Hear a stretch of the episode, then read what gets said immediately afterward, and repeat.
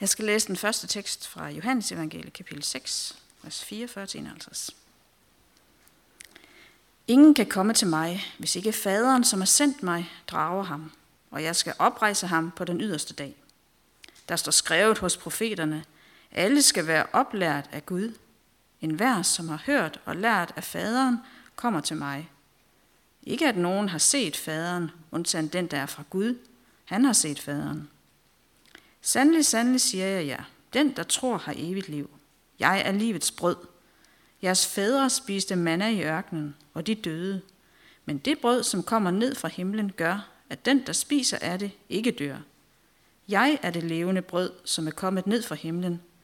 Den, der spiser af det brød, skal leve til evig tid, og det brød, jeg vil give, er mit kød, som gives til liv for verden.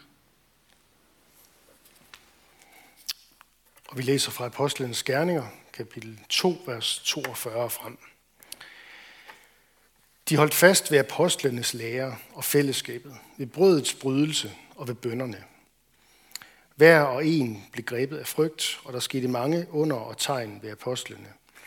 Men alle de troende var sammen, og de var fælles om alt. De solgte deres ejendom og egen dele og delte det ud til alle efter enhvers behov. De kom i enighed i templet hver dag hjemmebrød de brødet og spiste sammen. Og jublende og oprigtige af hjertet priste de Gud og havde hele folkets yndest, og Herren føjede hver dag nogle til, som blev frelst. Lad os bede.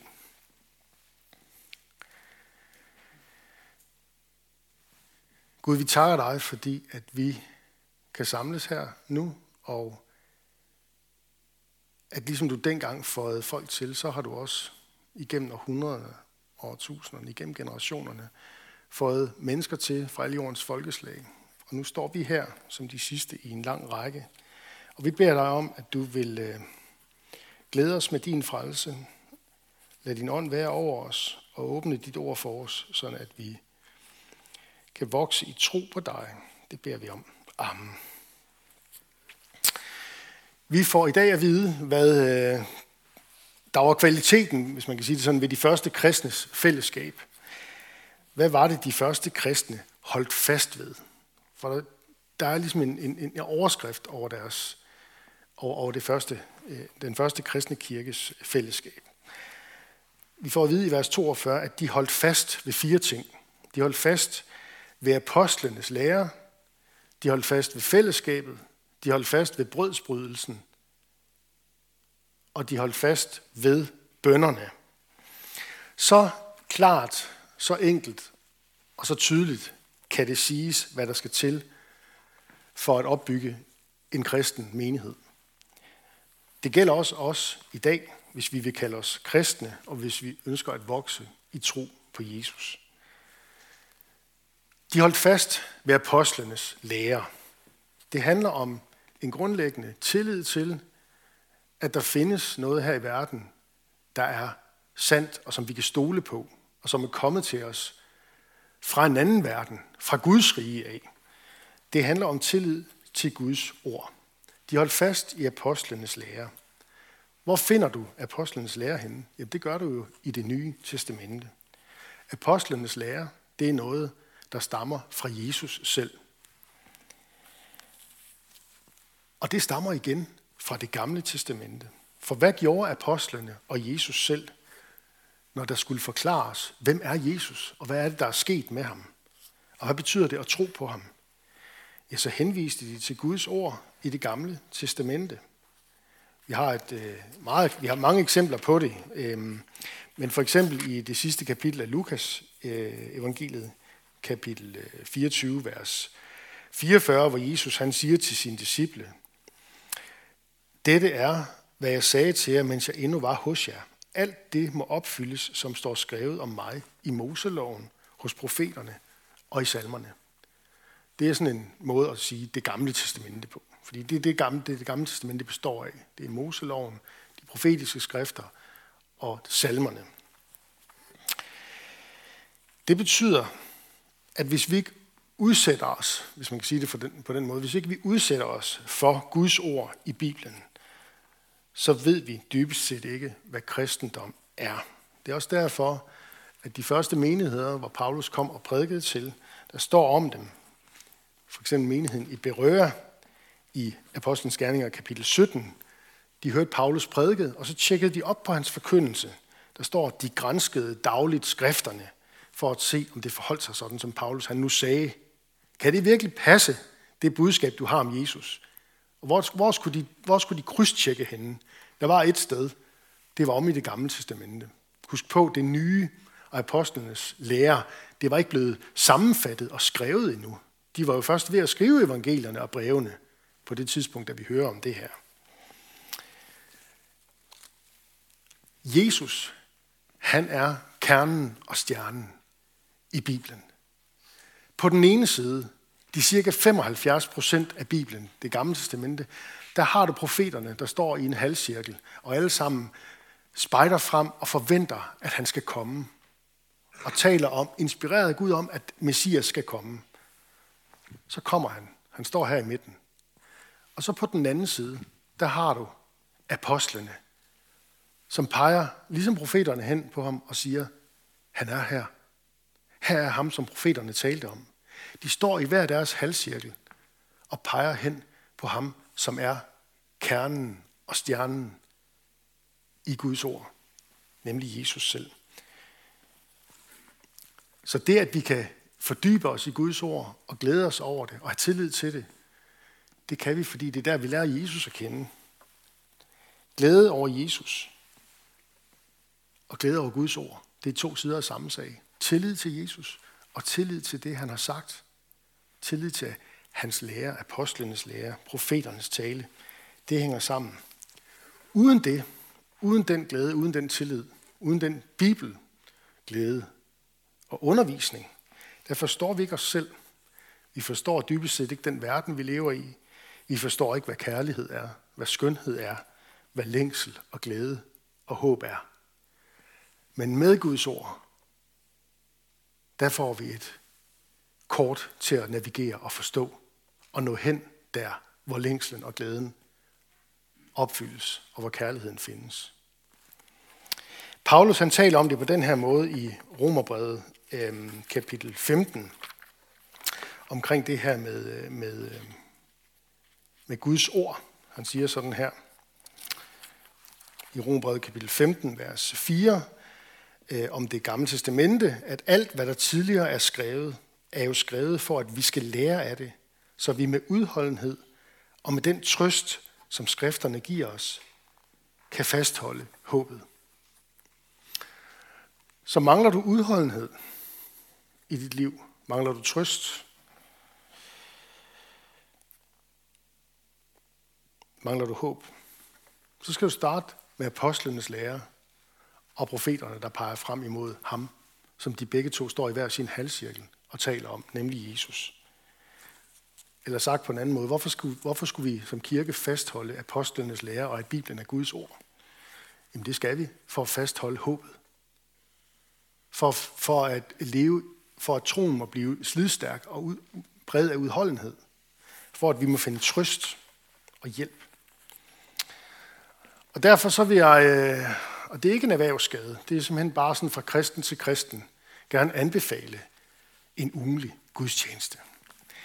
Fordi her læses der altid fra Bibelen. Og hvis prædikanten forhåbentlig har arbejdet øh, med den pågældende tekst i ugens løb og bedt over det, ja, så kan der ske det, at menigheden sammen kan lytte til Guds ord og bede til Gud og lovprise ham og lade hans ord tale ind i menighedens liv og i den enkeltes liv. Så hermed anbefalet. Det var ligesom ham præsten, der spurgte, det konfirmanderne der spurgte ham, hvor tit, hvor tit skal vi komme i kirke? Så sagde han, jamen det behøver ikke gøre så tit. En gang om ugen, det er nok. Ja. Øh, og det leder mig så til den næste øh, ting, nemlig øh, den anden ting, de holdt fast ved. De holdt fast ved fællesskabet. Det kristne fællesskab det adskiller sig fra alle andre fællesskaber ved, at det er ikke noget, som vi anstrenger os for at få til, øh, men det er som udgangspunkt, er det noget, Gud har sat os ind i.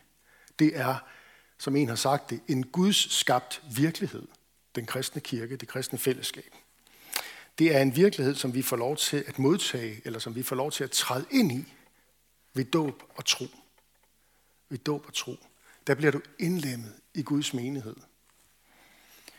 Og i den forstand er det noget, vi først og fremmest forholder os til i tak og i bøn. Ikke i brok. Vi må gerne, ja, fordi det er jo en menighed fuld af sønder og sådan noget, så der kan godt indimellem lige snige sig lidt ind og sådan noget. Men grundlæggende set, der skal du være lidt på vagt, hvis du begynder at forholde dig til Guds menighed mere i brok end i tak. fordi det er en gudskabt virkelighed.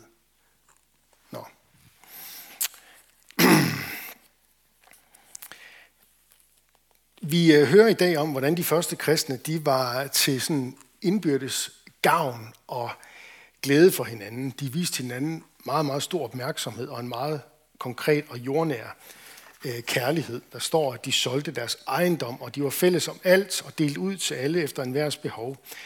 Øhm, de oplevede omvendelser, de oplevede under og tegn ved apostlene. De oplevede det her stærke ejendomsfællesskab, som der åbenbart var behov for på det tidspunkt der i, øh, i, i Jerusalem. Øh, for, det første, for de første kristne, der betød det, at de var delagtige i hinandens liv, de hjalp hinanden, de var fælles om alt. Det her ejendomsfællesskab, det hører sådan efterhånden op. Øhm, og bemærk også, at Guds ord siger ikke, at det en til en er noget, som kirken er kaldet til at efterleve. At der går du ind i sådan et, øh, et, øh, et kommunistisk fællesskab, hvor der ikke er nogen ejendomme eller noget som helst. Det, det er ikke det, der siges. Det var deres situation. Men der er, ikke, øh, der er ikke noget, der siger, at vi en til en skal efterligne det. Det, som Guds ord siger, når vi læser det i den større sammenhæng, det er, og som, som, øh, som øh, apostlen og profeterne og Jesus gentager igen og igen, det er Jesu bud om, at vi skal elske hinanden. Vi skal elske hinanden. Vi skal være til gavn for hinanden.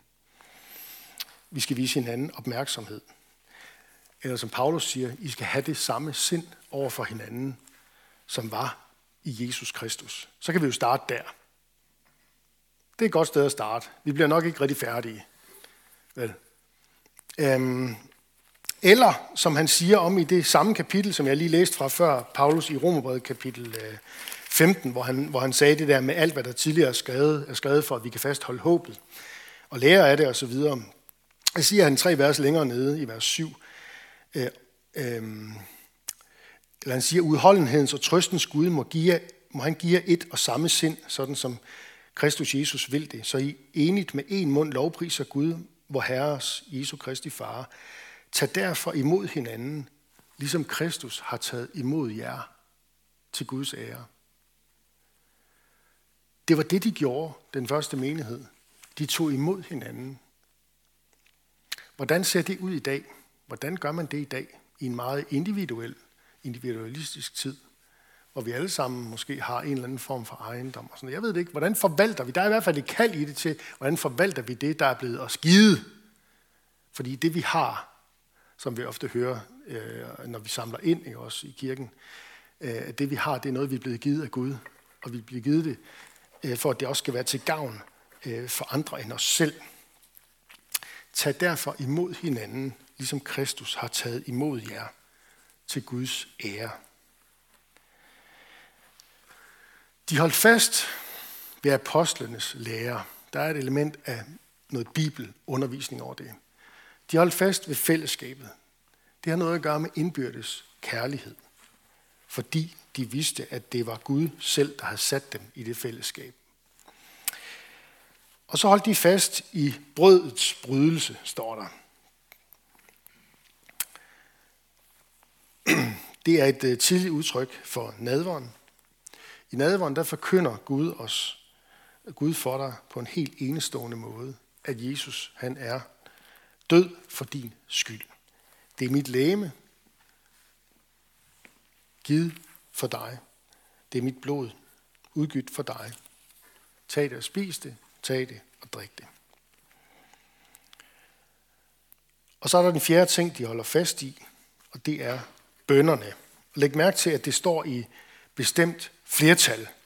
De holdt fast i øh, brødets brydelse og ved bønderne.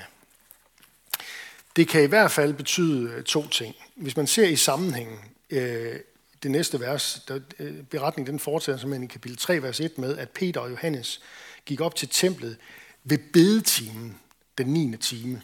Det er måske lidt fremmed for os, men husk på, at den første menighed, øh, urmenigheden, modermenigheden, den kristne kirke i det hele taget, startede som en jødisk sekt, hvis man må bruge det udtryk. I hvert fald hvis du ser, sådan, hvad, der, hvad der var ellers af, af forskellige jødiske, som en jødisk retning. En lille bitte gruppe. Og øh, der var kommet, der havde der læste det gamle testamente og kom til tro på, at de løfter, der var om Messias derom, de er nu gået i opfyldelse. Jesus er Messias, Guds søn og verdens frelser. Og hvad gjorde de så? Vendte de så ryggen til hele det, de var vokset op med? Nej, de kommer stadigvæk i templet og priser Gud. De kom i enighed i templet hver dag. Hjemmebrød de brødet og priste Gud. Og så går Peter og Johannes altså op til templet ved bedetimen. Det betyder, at der var i øh, den jødiske gudstjeneste, tempelgudstjeneste, nogle særlige tidspunkter på dagen, hvor der blev bedt. Og de første kristne, de deltog også her. Men de deltog på en anden måde, end før de var kommet til tro på Jesus. Nu deltog de med en vidshed om, at Jesu offer en gang for alle dækker alle deres synder. Husk på, at tempelgudstjenesten, det var jo en gudstjeneste, der handlede om, at man skulle bringe ofre. Der skulle gå præster ind, ypperste præster osv. osv. Der skulle gå præster ind og bringe ofre. Der skulle dø nogle, nogle offerdyr på grund, af, på grund af synden. Det er for jødedommens øh, helt store problem, fordi der går ikke ret mange år efter Jesus er faret til himmels. I år 70, der bliver det jødiske tempel jævnet med jorden. Og det, der er kernen i den jødiske gudstjeneste, har ikke kunnet ske siden år 70, i næsten 2000 år. Det Gud har befalet Israels folk om at bringe ofre for deres synder, har ikke kunne ske siden dengang templet faldt. Men det var derfor, de første kristne de sagde, at jamen, Jesus er en bedre præst, og han har bragt et, fuld, et fuldbragt offer. Hele, hele det nye testament forkyndelse af Jesu død og opstandelse hænger sammen med en forståelse af hele den her offertanke osv. Nå, men det skal vi ikke fortabe os mere i nu. Jeg nævner bare lige, at der var de her bedetimer, og de første kristne kom der. Og så bad de de her bønder, de her takkebønder i forbindelse med de ofre, og så Jesus bag det hele, som det fuldendte offer. Og så en ting mere, når der står, at de holdt fast ved bønderne. Så gjorde de det, som vi gjorde ved indledningen af gudstjenesten her. Jeg ved ikke på samme måde, men de gjorde det, at de bad bønder fra salmebogen, eller rettere sagt fra salmernes bog. Salmernes bog, som øh, på hebraisk bare oversættes med lovsangene. Det hedder den bare. Den hedder bare lovsangene. Og det, der er 150 stykker af dem. Og det er alle sammen bønder, som er blevet tilsat toner, og så er blevet brugt i, i Guds tjenester i templet og i synagogen. Og Jesus han bad selv fra salmernes bog og henviste til salmernes bog i stor stil, når han skulle forklare, øh, hvem han var. Vi har lige læst et sted om det, øh, hvor han siger, at han henviste til, øh, at det her det er sket, for at I skal forstå, hvad der er skrevet om mig i loven hos profeterne og i salmerne, siger han. Der er en, der har sagt det på den måde her om salmernes bog, og jeg tror, det opsummerer meget præcist, hvordan de første kristne brugte salmernes bog. Og hvordan vi også har lov til at se og bør se salmernes bog. Han siger sådan her, Jesus er den, der synger, synges om og synges til i salmernes bog. Det synes jeg er fint sagt. Jesus er den, der synger, synges om og synges til i salmernes bog. En gang imellem så stod du på en salmedomme, hvor der bliver sagt noget, hvor man tænker, det kan godt være, at David siger det her som kongen, at han skal leve evigt og sådan noget. Men han døde jo. Så det handler om den perfekte Davids konge, Jesus. Der er nogle af de ting, der siges derom i Salmons bog, der først giver endegyldig mening i Jesu mund. Så nogle steder, der synger Jesus, andre steder, der synges der om ham eller til ham i Salmernes bog. Og så lige et faktum mere, som du måske aldrig har tænkt over før. Salmernes bog, det er den eneste bog i Bibelen. Det eneste bibelske skrift, der er skrevet til Gud. Der er 66 bøger. Det er det eneste bibelske skrift, der er skrevet til Gud. Alle de andre, det er Guds åbenbaring igennem sine profeter og apostle, igennem Jesus i evangelierne, om Gud. Men midt i alt det, der står der altså salmernes bog, som en bønnebog med 150 bønder, der henvender sig til Gud. Det er noget helt unikt ved salmernes bog. Så lad os slutte med et vers der fra salmernes bog. Salme 25, øh, vers øh, 14. Det hænger nemlig sammen med noget af det, der siges her om, om de første kristnes øh, liv. I salme 25, vers øh, 14, der står der sådan her. De, der frygter Herren, har fællesskab med ham. Gennem sin pagt vejleder han dem. De, der frygter Herren, har fællesskab med ham. Gennem sin pagt vejleder han dem. De første kristne har læst det her Herren som et udtryk for Jesus. Han har jo fået skænket Guds eget navn, Herren. Og når de, har, når de har hørt om den her pagt, så har de tænkt på det, han talte om med den nye pagt ved mit blod, der udgives for jer til søndernes forladelse. De har læst om ham overalt deromme. Og øhm, de, der frygter Herren, står der, har fællesskab med ham. Og det kan jo kaste lys over noget af det, som jeg ved ikke, om nogen af jer lagde mærke til det, da vi læste det, men der står øh, i, i vers 43 Øh, i Apostlenes Gerninger 2 her, at hver og en blev grebet af frygt, står der. Og der skete mange under og tegn ved apostlene. Men lige det her med, at de blev grebet af frygt, det betyder, at mennesker, der har lært Gud at kende, skikkelse af Jesus, og som lever i et tæt fællesskab med ham, det er mennesker, der lever i Guds frygt. Jamen er, vi ikke, er det ikke noget, vi er frelst fra? Frygt? Jo. Når et menneske bliver kristen, så sker der det, at Guds fuldkommende kærlighed driver frygten ud, siger apostlen Johannes.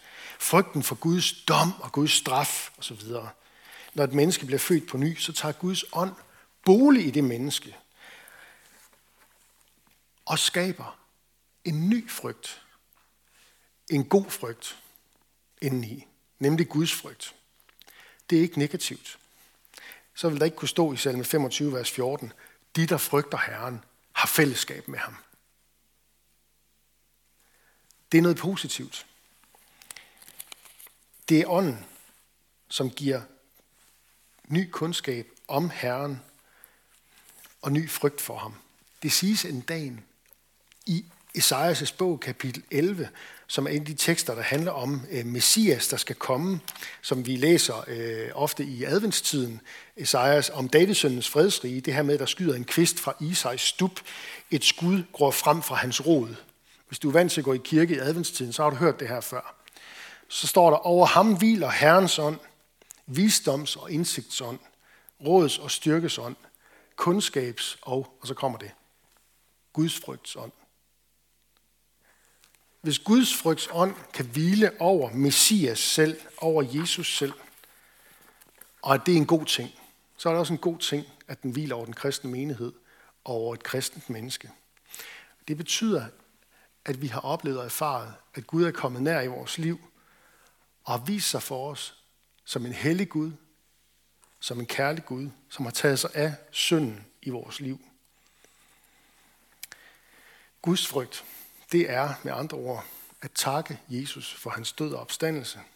Og så bærer den vidshed med sig, at man for alt i verden aldrig nogensinde må blive skilt fra ham. Må leve i ulydighed og vantro. Eller blive skilt fra den pagt, som han selv kalder for den nye pagt. Ved mit blod, som udgydes for jer til søndernes forladelse. Som der står i salme 25, vers 14. De, der frygter Herren, har fællesskab med ham. Gennem sin pagt vejleder han dem. Lad os bede sammen.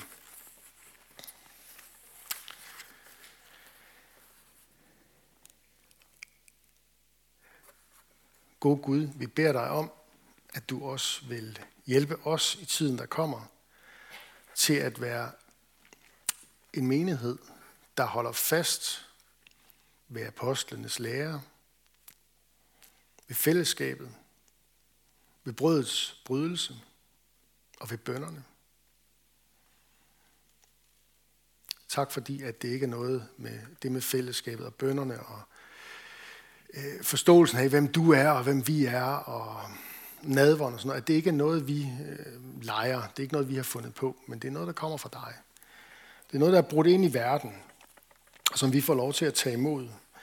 Det er, selv når vi ikke ved, hvad vi skal bede, så kan vi i dit ord finde øh, ord til hjælp i rette tid. Og det takker vi dig for. Vi takker dig for det fællesskab, du har sat os i her omkring gudstjenesten, hvor vi kan mødes i frihed og tilbede dig. Vi beder dig om, at du vil være nær hos alle, der er ramt af sorg, sygdom og lidelse. Giv os mod til at være til stede og visdom til at lindre smerten hos hinanden. Vi beder for din kirke ud over jorden, for dem, som lever i verdens brandpunkter og forfølges for dit navns skyld. Vi beder om, at evangeliet må brede sig ud over verden, må skinne iblandt muslimer, så de omvender sig og lærer dig at kende som den eneste sande Gud. Vi beder om, at det må skinne over det jødiske folk, så du udgyder nådens og bøndens ånd over dem, og de ser dig som Messias og omvender sig i glæde. Vi beder om, at dit ord er der må få fremgang i Danmark. Vend vores hjerter og vort folks hjerte til dig. Og så beder vi for alle, der er blevet betroet magt og autoritet. Hjælp dem og os til at værne hinanden mod uret og vold. Og kom så snart og gør alting nyt. Det beder vi om i dit navn. Amen.